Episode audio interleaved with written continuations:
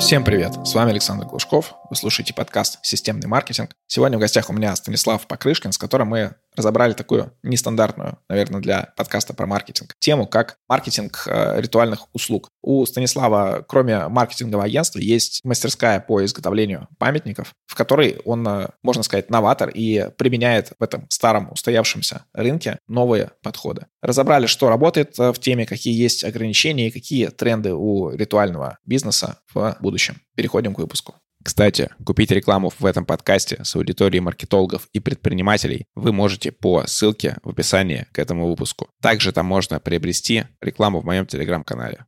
Станислав, привет. Расскажи о себе и о той э, сфере маркетинга, которой ты занимаешься. Если очень кратко прямо о себе, то я все-таки, помимо того, что сферы маркетинга, я больше себя позиционирую как предприниматель, и у меня две компании. Это маркетинговое агентство, касатка маркетинг полного цикла, в том числе, которое обслуживает мой нестандартный бизнес. Второй – это компания по изготовлению памятников, это федеральная розничная сеть, гранит памяти. И вот так сложилось, что я по своему рабочему, наверное, стажу, долгое время работая с детства с отцом в памятниках, изучил весь этот бизнес вдоль и поперек с точки зрения руками, производственную часть всю памятниковую, и прошел все стадии в этом бизнесе. А по образованию получилось так, что мне очень нравится маркетинг, и, в принципе, у меня два высших образования, в том числе MBA. И вот а, экономика, маркетинг, продажи – это образование и хобби. Зарабатывание, ну и так сложилось, что у меня теперь две компании это и хобби, и вторая вот детище такой семейный бизнес. Вот во мне скрестились такие два нестандартных вроде бы человека, две профессии. Это изготовление памятников и маркетолог. Вот и все это вылилось в то, что сейчас я ну, в этой отрасли активно продвигаю это направление, а, занимаюсь, являюсь спикером мероприятий различных по мемориальной отрасли на форумах и рассказываю, как автоматизировать, оптимизировать и улучшить бизнес памятников через маркетинг, продажи и через там, цифровизацию, что ли, этого бизнеса. Супер, мне эта тематика очень интересна, и, в принципе, у тебя интересный опыт, потому что я всегда люблю, когда скрещиваются два каких-то таких больших экспертных блока в человеке, и всегда это такие интересные коктейли, которые как раз дают и интересные результаты, и применение каких-то подходов, моделей, которые в каком-то традиционном бизнесе не применяются. У меня недавно заходил клиент вот на услуги маркетинга как раз э, по памятникам. Они занимаются элитным сегментом, э, там, от 2 миллионов памятник, и мы с ними э, на встречах довольно э, хорошо в эту тематику копнули. Я хочу у тебя расширить свое понимание этой сферы, э, чтобы сначала ты рассказал про вообще отрасль, про то, какие есть клиенты, какие есть э, сегменты, и вот, ну, какой-то дал общий обзор этой тематики. Ну, здесь, как, наверное, стандартно во всех нишах, делится на три сегмента. Это там эконом, такой. Я бы не сказал даже, что это масс-маркет, это просто прям вот эконом, халява плиз. И в этом сегменте клиенты, как всегда, были, будут и никуда не денутся на халяву уксус сладкий, да, то есть лишь бы дешевле, а уж что там ему поставят, хоть палку с табличкой воткнут, и главное, чтобы недорого или там, или даже, не то, что недорого, дешево, практически бесплатно. Таких процентов 30, э, ну, от 20 до 30 процентов, наверное, там средняя все-таки я по своим замерам за 25 лет уже работая в памятниках, а такой огромный стаж, заметил, ну, процентов 30-25 клиентов все-таки существует. Вот он приходит, какие бы ценности ты ему не пытался рассказать, гарантии, там, условия, сколько лет на рынке, какой у вас опыт, что вы там работаете с каким-то суперкамнем, ему бесполезно. Вот дайте за бесплатно, и я куплю. А второй сегмент, как обычно, это средний, все-таки такой даже не средний плюс, а средний. Здесь клиенты уже более вдумчивые, они все-таки уже соотношение цены-качества смотрят. Не то чтобы сказать, что им не нужен какой-то сервис. Да, они уже ценят сервис, они ценят уже какие-то определенные свойства, обращают внимание на камень, обращают внимание на там, тонкости производства, на гарантии, да, они смотрят. Ну и, конечно же, премиум-сегмент, это то, о котором ты сказал, от двух миллионов, это исключительно уже премиум-сегмент. Там чуть-чуть вообще другие люди из другой вселенной, там другой подход. Премиум-сегмент – это индивидуальный подход, этот вот ничего не сказать, да, это очень своеобразные клиенты, где нужно дать именно эксклюзив, а, эксклюзив, профессионализм, технически очень много знать деталей, моментов. Этих людей можно удивить исключительно вот таким высоким уровнем профессионализма, надежности, гарантии, потому что когда люди вкладывают такие крупные деньги, они уже все-таки подходят. Причем люди в премиум-сегменте торгуются хорошо. То есть они просят скидки а, до 20%, а, от э, там, в комплекс в 2 миллиона тебя будут пытаться прожать ну, там, с 2400 прожимать до 2, там, до миллиона там, 800. Это нормально. То есть эти люди умеют считать деньги, Да, они ценят какой-то высокий профессионализм и качество, индивидуальный подход, но, блин, это люди, которые умеют считать деньги, они будут торговаться до последнего. То есть, если говорить вот самый приятный сегмент, все-таки такой работа в среднем сегменте, это то, в котором мы в основном работаем, компания Grain Payment, то есть такой основной масс-маркет мы его берем, такой соотношение цена-качество, масс-маркет, который мы масштабируем по России. Да, у нас есть отдельный еще бренд ST Гранит компания, которая в премиум-сегменте как раз-таки работает. Вот оттуда мы и знаем всех этих клиентов. Но масштабировать э, такой бизнес проблематичнее, потому что здесь нужны очень экспертные менеджеры, то есть высокой квалификации, выращенные тобой за не один год. Не, невозможно вырастить в премиум-сегменте менеджера там, за три месяца, за сезон, чтобы он там уже все тонкости знал. То есть это там прям выращивать нужно менеджеров, брать профессионалов, это другая стезя. И вот как-то был вопрос, насколько я помню, у нас тоже в диалоге, а, с каким сегментом типа сложнее работать, что ли, или с каким.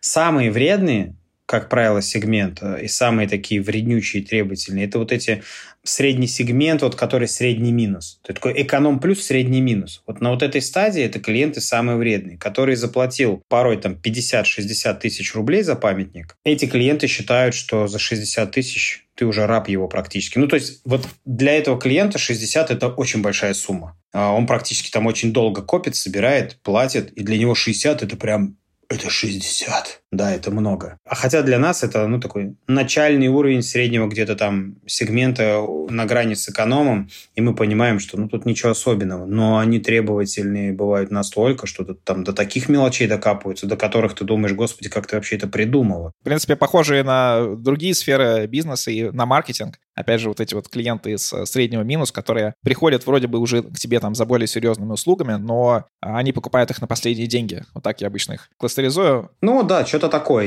И они ждут волшебство. Они ждут какой-то шик, блеск, волшебство. И, и не дай бог ты не оправдал эти ожидания, начинается негатив, и эти клиенты, они очень токсичны. Вымотают тебе всю душу потом. Смотри, ты затронул момент про цифровизацию этого бизнеса. Вообще расскажи, насколько а, этот бизнес цифровизован, потому что, например, на услуги самих похорон, я думаю, очень низкая степень проникновения диджитала, потому что сам с этим несколько раз сталкивался. И вот эти холодные продажи, которые встречают тебя еще там на этапе получения свидетельства о смерти там, или даже еще справки о смерти, настолько там вот эти профессиональные люди, которые как чайки слетаются и тебя уговаривают э, сотрудничать с ними, вот эти ритуальные агентства, что, наверное, очень сложно вклиниться туда через digital. Памятник же ставят уже после похорон, уже там более в спокойной э, атмосфере, и, по идее, люди уже могут что-то гуглить, э, искать в интернете, там, изучать какие-то варианты, сравнивать и цены, и там мастерство и так далее. Вот расскажи, насколько я попал в то, как я вижу этот рынок, или на самом деле он отличается, и э, другой э, Customer Journey Map у клиента? Да нет, на сегодняшний день и в ритуалке уже цифровизация доходит, так как мы являемся, в принципе, такими идейными людьми, людьми и командой, довольно-таки большая у нас команда диджитализации этого бизнеса, и на сегодняшний день уже даже ритуальная отрасль, мы, конечно, очень четко для себя разделяем digital, как правильно у тебя подмечено, что и ритуалка, и digital в разное время происходит потребность и разный уровень принятия решений, но при этом даже в ритуалке сегодня есть цифровизация, есть такие компании, как там Честный агент, например, в Москве, там, которая э, работает не через вот этих э, агрессивные продажи, там, да, э, черные вот эти там агенты, которые там получают информацию с первых уст и куда-то там быстрее идут. Сейчас развивается, диджитализируется и порталы по ритуалке, люди... Не весь же рынок такой дубовый. Ну, несмотря на то, что вся отрасль, она сама по себе э, из пещеры пытается вылезти там откуда-то пока что, да, там э, дубовая такая деревянная австралопитеки, но при этом есть современные ребята, которые молодые, идет смена поколения. У меня вот есть отец, которому нафиг digital не нужен, да, который когда-то создавал всю эту нишу, э, запускал, и когда я начинаю что-то цифровизировать или диджитализировать, он говорит, нафиг кому это не нужно. И там, что люди ногами ходят, да, и сегодня рынок делится на две части. Есть те, кто до сих пор остаются в гараже, и думают, что люди к ним ногами должны приходить по сарафанному радио. И есть такие, как мы, которые диджитализируют, цифровизируют все, performance там делают, и люди идут к нам через онлайн. У нас есть онлайн-заказы, онлайн-продажи, интернет-магазин потихоньку развиваем, продаем в другие регионы, не имея представленности там офиса какого-то, через транспортные компании отправляем. Даже ритуалка сейчас цифровизируется и диджитализируется. Люди заходят в интернет, То есть вот эта смена поколения, когда даже, в принципе, отношение к уходу близкого, оно немного спокойнее. Ты такой не в панике кипишь, там, ага, куда бежать, куда, что, все, а, все пропало, там, да, там, сейчас бандосы, еще-то там. Ну, да, ну, ушел близкий. Ну, наверное, может, у меня профдеформация, конечно, такая, как бы, да, у людей, может, как-то по-другому, но, ну, ушел человек, окей, так, сейчас спокойно, там, кто у меня знакомый этим занимается? Так, вон тебе, первым делом ты знакомых вспоминаешь, вторым делом такой, так, знакомых там нет, зайду в интернет. Блин, сейчас в интернете все есть. Спросил у Гугла, там, загугли, да, там, зашел, там, ритуальные услуги, там, блин, умер человек. Куча сайтов выходит, даже в Яндекс Директе там куча выходит предложений. Там выходишь, кликаешь, звонишь. Сейчас это работает. Это в меньшей степени, процентов там 30, может быть, пока что, но работает. Люди ищут в интернете, люди заказывают. А, есть удаленные агенты, которые принимают эти заявки через digital-портал, да, что-то типа Профи.ру, только вот про узкоспециализированный. То есть выезжают и делают. То же самое и в digital в памятниках. Нет, не все ходят пешком ногами, также интернет работает. У нас э, прекрасно работает интернет, прекрасно работает э, сайт, даже социальные сети. Все нормально. То есть, э, наверное, еще лет ну, может быть, понадобится 5-7 лет до 10 максимально. То есть я обычно всем своим партнерам франчайзи, кто меня спрашивает, мое мнение, ну, среднее 5-7 лет. Я думаю, диджитализация еще больше проникнет в сферу памятников, мемориалки, и в целом те, кто не запрыгнут вот в эту последнюю электричку, которая сейчас уезжает, да, уже поезд уже уехал, отчалил там, да, и вот если в последнюю электричку кто-то не запрыгнет, не переобуется в digital, не поймет этого и останутся вот в своих там блокнотах, тетрадках в гаражах, я всем пример привожу. Вспоминаем рынок такси да, то есть авто, а, таксопарки. Когда-то было много частных таксопарков а, различных, там пирамида, пуля, каких там их только не было, элит там и так далее. А сейчас есть Яндекс Такси, там Uber, там какой-нибудь там Ситимобил, там или Драйв, там я не помню. Было много частных пиццерий, каких-то гамбургерных э, в регионах особенно так частников полно. Сейчас сплошные э, ритейлеры, да, там крупные игроки, консолидирующий рынок, там Додо, какой-нибудь там Папа Джонс. Ну, то есть идет консолидация рынков, идет цифровизация. Это неизбежно. Даже законодательство сейчас э, прикладывает усилия, чтобы цифровизировать этот бизнес. На сегодняшний день мы плотно взаимодействуем с администрациями городов, там э, к нам обращаются за каким-то определенным экспертным мнением и так далее. Вот сейчас Мишустин дал указ цифровизировать э, до 2025 года бизнес вообще в России. И кладбище находится в том же списке. То есть сейчас идет цифровизация кладбищ, диджитализация этого всего идет. Хочешь, не хочешь, со скрипом. Они этого не желают многие, это все неудобно. Прямой пример в городе Ульяновск, э, книги, которые ну, это заполняли, там место захоронения, номер, там куда-то цифровизация в Ульяновске. Вот сейчас мы им помощь будем оказывать в цифровизации. Чтобы сегодня получить пропуск на въезд на кладбище, а, нужно подать заявление. Это заявление должны сверить, подтвердить директор кладбища достоверность данных, что там действительно такой-то человек есть, такое-то захоронение, и это родственник там имеет право туда это сооружение сделать. Вот чтобы это сейчас все проверить, нужно поднять архив вот с такой толщины, там, пыльную книгу, и, фу, там, и полистать, там, и найти вот эти данные. Ты прикинь, насколько сейчас это все в лохматом динозаврском виде, что чтобы получить пропуск, нужно полистать, охренеть какое количество в архиве в пыльном книжек и найти эту, причем не напечатанную, от руки какой-то почерк найти вот эту каракуль-молекулю, чтобы тебе согласовали, выдали пропуск. Это же unreal. И мы сейчас выделяем со своей стороны компьютер, человека, сажаем там студентов, там в архив, чтобы все это хотя бы оцифровали в Excel, Перед нами на это лето стоит задача 370 тысяч захоронения цифровать в Excel. Это вообще капец. Это невыполнимая миссия, мне кажется. Но мы постараемся помочь. Слушай, невыполнимая, но вот для меня, как э, человека, который увлекается генеалогией, которому вот не хватает как раз э, информации о, там, о местах захоронений некоторых из э, предков, это прям актуально, наверное, и для бизнеса, и вот для такой частной истории. Ну, мы вот к этому идем. И на сегодняшний день есть суперпроект. В Магнитогорске реализовали ребята этот проект. Не помню, как он называется, но мы с ними вели общение, консультацию. Тоже, я не знаю, колоссальные деньги, ресурсы и время люди вложили. А они оцифровали кладбище в Магнитогорске. Это вообще бомба. Как раз твоя проблема там решена. Ты, если ты знаешь там фамилию, имя ушедшего, там, и дату там примерно, да, какую-то на сайте вбиваешь, и тебе геометка точку показывает, куда тебе надо прийти. Вообще огонь просто. Но это Магнитогорск пока ты это сделал. То есть это единственный пока вот э, успешный пример. Я надеюсь искренне, что произойдет такая цифровизация лет через 10 всех кладбищ. Но это надо, понимаешь, еще, чтобы администрация и правительство не только сказала цифровизация вперед, на это же должны быть колоссальные деньги выделены. Потому что цифровизировать одно только кладбище Ульяновск, там микротендер проходил, там звучала сумма под 15 миллионов рублей, ну, чтобы провести какие-то такие работы. Это же вообще... Никто таких денег не выделяет. Да, супер. Давай поговорим про маркетинг в этой сфере. Ты уже э, упомянул про э, законодательство, и э, у вас, как у такой э, сферы, связанной с э, смертью, есть э, некие ограничения по рекламе. Скорее всего, вы не можете рекламироваться в РСЯ, не можете каким-то образом напоминать о себе. И такие ограниченные условия, они всегда создают э, какие-то подходы, которые кажутся нестандартными, и не всегда они являются там такими, то, что можно назвать совсем белыми и честными, но э, они интересны с точки зрения маркетинга и с точки зрения решения сложных задач. Например, если я гуглю какие-то сайты, связанные с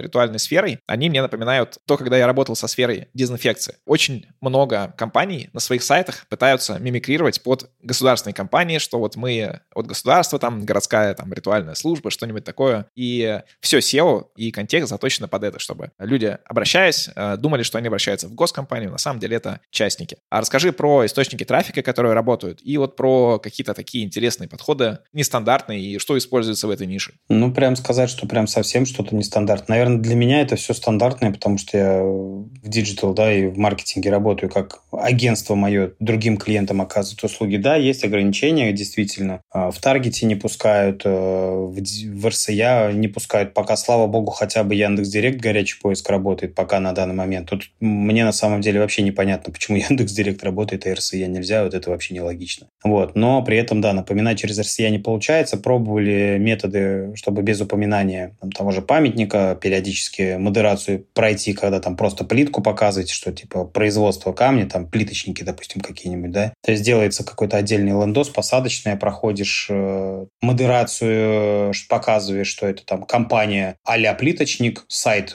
лендос а плиточник, там торгуешь разными видами камня, там, не знаю, империя камня какая-нибудь, подоконниками, лестницами там и так далее. Проходишь через РСЯ всю эту модерацию там, да, и какими-то, я не знаю, серыми методами на стороне уже там тильды в конечном итоге, когда ты пройдешь модерацию, не знаю, делаешь там АБ-тестирование якобы настраиваешь, да, и во время АБ-теста у тебя там периодически через раз там твоя нужная страница подстраивается. Арбитражная история с Клакой что-то подобное, или Дорвейна? Ну, что-то типа того, да, то есть это такой геморройный путь, это регулярные баны, новые кабинеты, выведение денег, ну, это, короче, нужно прям очень сильно много заморачиваться. Мы такой путь для себя а сначала смотрели, потом я сказал, что это все это херня, мы этим заниматься не будем. Мы в плане работаем, вот э, серых методов никаких мы не используем. Есть белые методы. Есть Авито, есть социальные сети, есть Дзен, есть статейное продвижение, есть SEO, есть Яндекс.Директ, это э, есть офлайн реклама. То есть если в общем и целом, я в свое время выступал тоже на сцене с темой, как реклама в офлайне влияет на онлайн-продажи. Такой у меня был доклад, как офлайн влияет на онлайн. Вот. Здесь все вместе в купе должно работать, потому что когда люди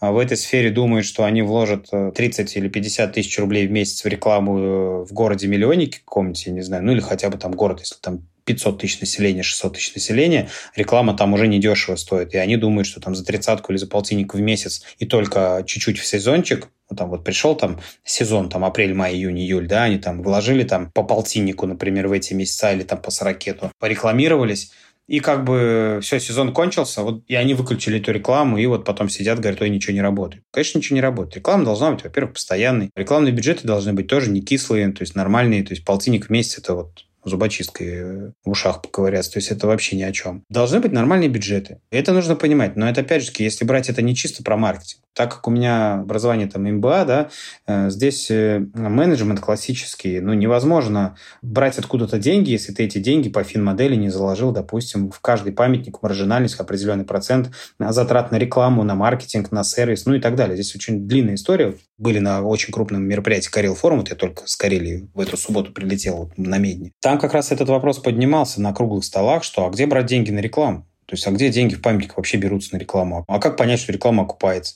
На мой вопрос, а поднимите руку у кого, например, в себестоимости производства, то есть в изготовлении памятника, в марже, вообще у кого заложен какой-то хотя бы там 1, 2 там, или 3 процента рекламно-маркетинговых затрат? У кого в ценообразовании вообще это есть? Там вообще словами ценообразование, рентабельность можно, в принципе, насмерть напугать народ. Они максимум знают слово наценка и маржа где-то слышали, а какая у них маржа, они тоже не знают. Мы знаем еще одного человека, который не знает, какая маржа. Вот. Но суть в том, что здесь, э, если прям вот очень глубоко и широко, реклама должна быть постоянной, Рекламу можно использовать белую, но рекламы должно быть э, много и в онлайн, и в офлайн. Бюджет должен быть регулярный, ежегодный, и тогда в общем и целом можно накопить вот этот снежный ком определенный, благодаря регулярности, постоянности, иметь разные точки соприкосновения, точки контакта с разных, с каждого утюга это, да, можно сказать, вещать, то, конечно, это заработает в общем и целом. А если брать какой-то такой выборочно-штучно, ну, ну, это и будет такой выборочно-штучный результат давать. А, очень а, похоже на то, как я презентовал КП как раз вот этому клиенту по а, элитным памятникам. И вот они тоже, они там больше хотят какой-то перформанс, что включили и получили заявки, а я им э, составил стратегию там на полгода с контентной стратегией, с э, рекламой, с какими-то там воронками, которые здесь можно реализовать, вот, и э, с общей задачей как можно больше получить контактов с аудиторией и уже дальше работать. То есть и изначально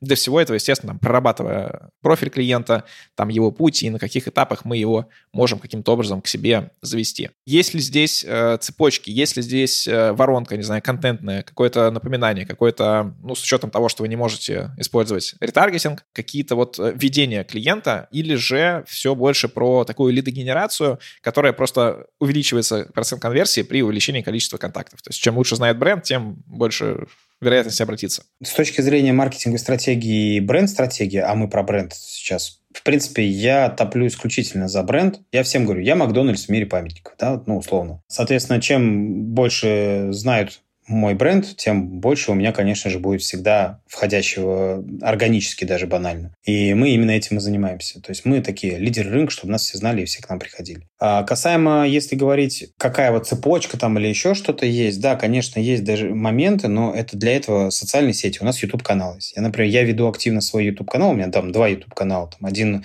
у маркетинга есть, но такой себе чисто профессиональный маркетинг, его там сильно там... А вот второй у меня конкретно канал «Гранит памяти» про памятники. То есть я являюсь таким блогером в сфере памятников, и я веду свой активный YouTube-канал, и там у меня есть даже видео, которые уже за сотню тысяч просмотров там улетели. Конечно же, нативное продвижение, контентное продвижение, оно всегда будет работать. То есть составляющие бренд, это такой коктейль, да, это узнаваемый известный бренд, гарантия, надежность, там результат.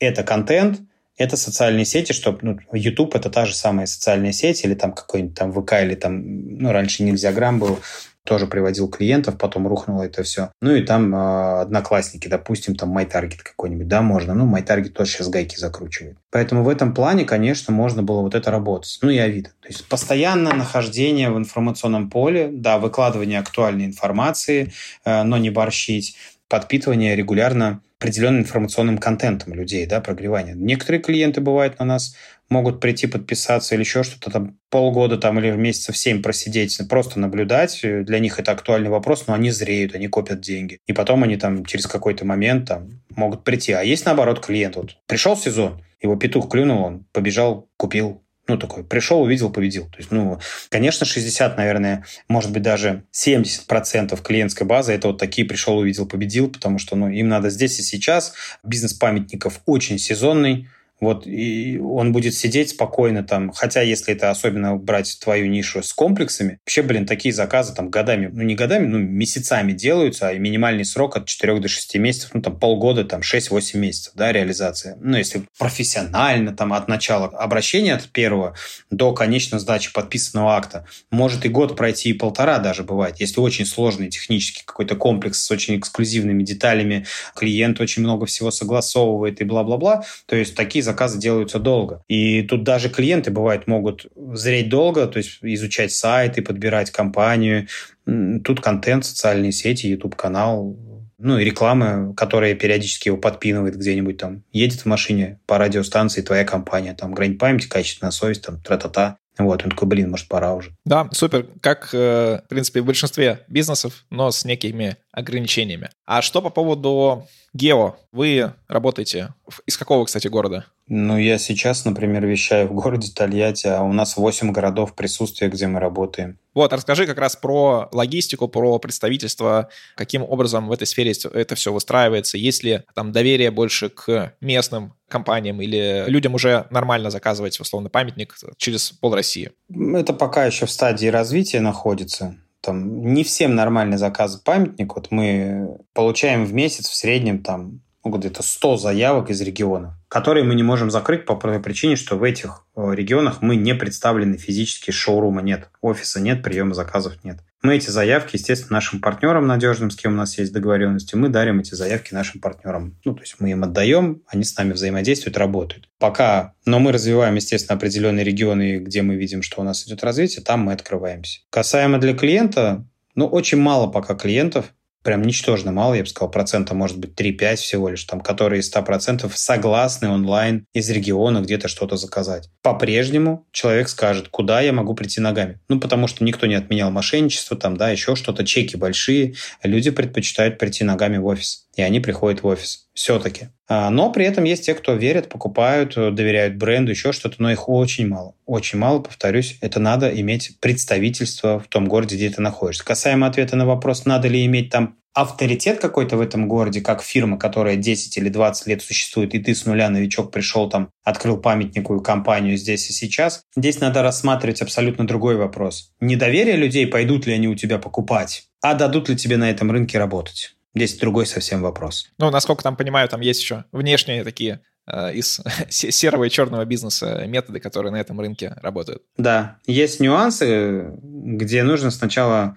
знать, как этот рынок устроен. Это рынок не открыть мебельный магазин или там открыть пластиковые окна или ремонтную компанию. То есть, типа, захотел, открыл мебельный магазин, все, что тебе? Ну, нормально, занимаюсь мебелью. Тут так не работает. Тут захотел, открыл ритуальное агентство, тебе херак машину сожгли, такой, оба-на. Купил новую машину, продолжил работать, херак по башке где-нибудь треснули нечаянно, вот, э, если не понял. Пока еще, к сожалению, этот рынок э, имеет особенности. Ну, я думаю, на некоторых рынках это еще будет долго, и это можно только принять. Смотри, еще вот мы про конкурентов уже поговорили, про э, какие-то их основные ошибки, например, то, что они не закладывают себе затраты на маркетинг. Что ты еще можешь выделить как вот такие крупные проблемы, из-за которых они не могут э, нормально цифровизироваться, либо даже офлайн маркетингом получать больше заказов себе. Чрезмерная самоуверенность, наверное, в себе и чрезмерная зашоренность людей, директоров этих компаний, замкнутость в себе и уверенность в том, что это такой рынок, это так работает, здесь никогда не будет по-другому, я все знаю. Ну, это классика жанра, наверное, любого предпринимателя, который в коробочке вот этой в своей сидит и не вылазит из этой коробочки. Предприниматели не развиваются, не смотрят по сторонам, не смотрят как минимум в другие регионы. Ну, там, а вдруг там фирма федеральная развивается, сейчас придет, и если брать те же такси, все сначала думали, а Яндекс Такси-то в Москве, там, в регионах не коснется, да, там сидели, и никто не пилил из таксистов почему-то приложение и круто его не развивал, не рекламировал, там, ну, чтобы вперед э, Яндекса приложение раскрутить свое, там, там, да, и получить базу уже всех клиентов, которые есть в телефонах, перевести в мобильное приложение и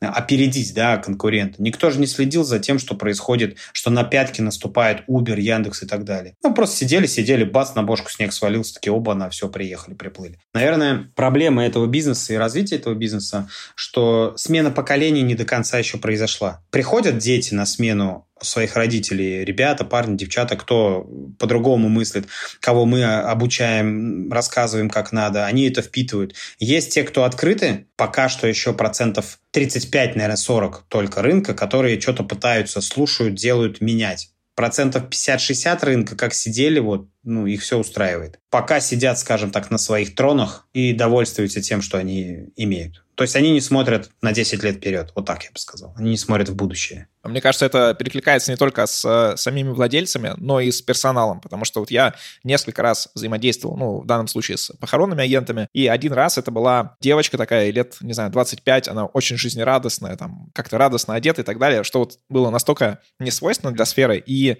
с ней прошло все просто идеально, и условно захотелось прийти еще, если такое понадобится. Так что я думаю, что, в принципе, в этой сфере вот, ну, не хватает молодости, больше живости и открытости. Люди боятся. То есть надо же отдавать отчет себе, что отрасль, памятники э, сопряжено с э, другой э, ну, реальностью, да, что это у нас, к сожалению, и перед нами огромная, передо мной стоит огромная миссия изменить мышление потребителя к бизнесу памятников с ритуально-похоронного на мемориально-архитектурное.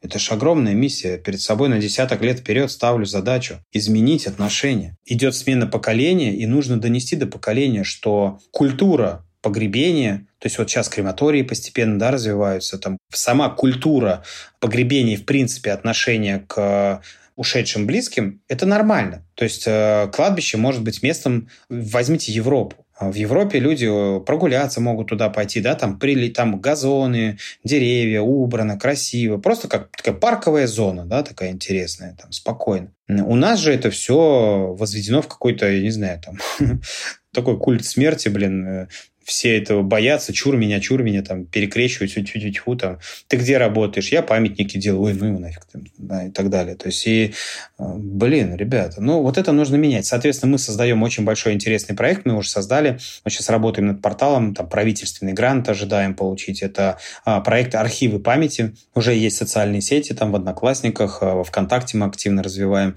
И социальный абсолютно проект, где мы рассказываем, что памятники архитектуры, то есть это культурное наследие определенное, что это архитектура. Памятник букве Ё, памятник огурцу в Луховицах, памятник там Чижику-Пыжику в Питере есть. Там, да, это же все памятники, это все культурно значимые объекты. Ну, памятник же не только там Мавзолей Ленина или там Петру Первому там, или всаднику Медному там, или и так далее. Это все памятники, но э, неужели все эти памятники – это смерть? Ну нет, ну памятник сырку дружба есть. Что это, смерть, что ли? Похоронили сырок, там все, давайте будем ходить и креститься мимо него. Но нет, конечно. То есть памятник – это арт-объект. Это архитектура. Искусство работы с камнем, да, ну как-то там близкого своего отразить характер, еще что-то. Это нужно, чтобы прошло время, и чтобы наше молодое поколение, которое растет, чуть-чуть, возможно, со временем благодаря различным мероприятиям развитию отрасли, а, благодаря уходу от вот этих 90-х лихих, еще что-то в этой отрасли, нужно, чтобы сменился вот этот менталитет смена поколения должна произойти. Станислав, спасибо тебе за выпуск. Мне кажется, мы хорошо в эту сферу нырнули, и думаю, что в других маркетинговых э, медиа таких э, тем пока что не поднималось. Я хотя не проверял, может быть, уже и есть. Напоследок, вот что бы ты хотел, не знаю, может быть, пожелать отрасли? Я у тебя хотел спросить про тренды, но про тренды ты рассказал, про там омоложение отрасли ты рассказал, о своих э, видении того, как это будет в будущем тоже. Что еще вот э, тебе хотелось бы сказать всей отрасли? Да, наверное, самое главное, что вылазить из своих коробочек, развиваться, посещать мероприятия, знакомиться с нами, подписываться на наши все каналы и следить за тем, что мы делаем, потому что мы новаторы, онлайн-конференцию большую. У нас в этом году уже будет четвертая ежегодная международная онлайн-конференция в мемориальной отрасли. И ее посещают у нас реально около семи стран там и Китай в том числе, и в позапрошлый год и Италия у нас была. То есть у нас огромная конференция развивается. Мы отрасль пытаемся развивать. И вот я хочу пожелать всем вылезти из коробочки, посмотреть немножко по сторонам и понять, что пора снимать каску, вот, зачехлять э, ружье и идти жать руки и общаться, да, то есть э, добрее надо быть, общаться друг с другом, а, посещать вот эти мероприятия, обучаться, потому что на сегодняшний день Мы являемся организаторами там учебные программы для руководителей вот в этой отрасли, создаем курсы.